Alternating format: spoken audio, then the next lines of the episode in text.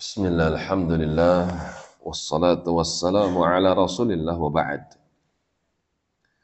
Kembali kita melanjutkan pembacaan tafsir surah Asy-Syu'ara sampai pada firman Allah Ta'ala Wattaqul ladzi amaddakum Hai kaum Ad Takutlah kalian kepada Allah Alladzi amaddakum yang telah memberikan fasilitas untuk kalian bima ta'lamun dari apa yang telah kalian ketahui.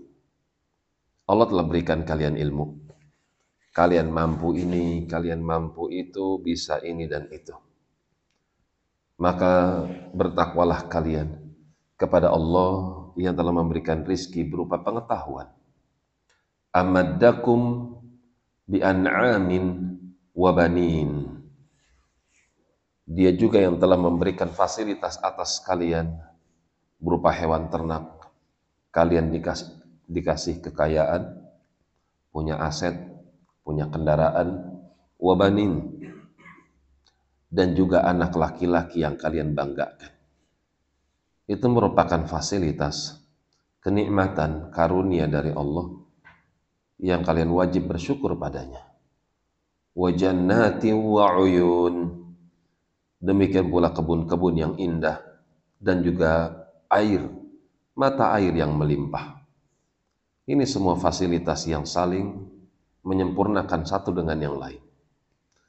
Tapi ketika kalian tidak mensyukurinya, ini akhafu alaikum.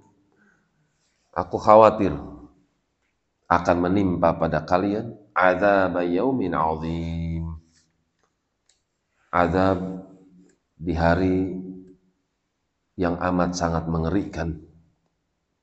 Hari kiamat. Jagalah diri-diri kalian. Persiapkanlah hari yang sangat mengerikan itu dengan perisai takwa. Siapa yang bertakwa pada Allah, maka itu merupakan solusi agar aman daripada azabnya di dunia dan yang lebih mengerikan lagi adalah azab akhirat. Bagaimana caranya?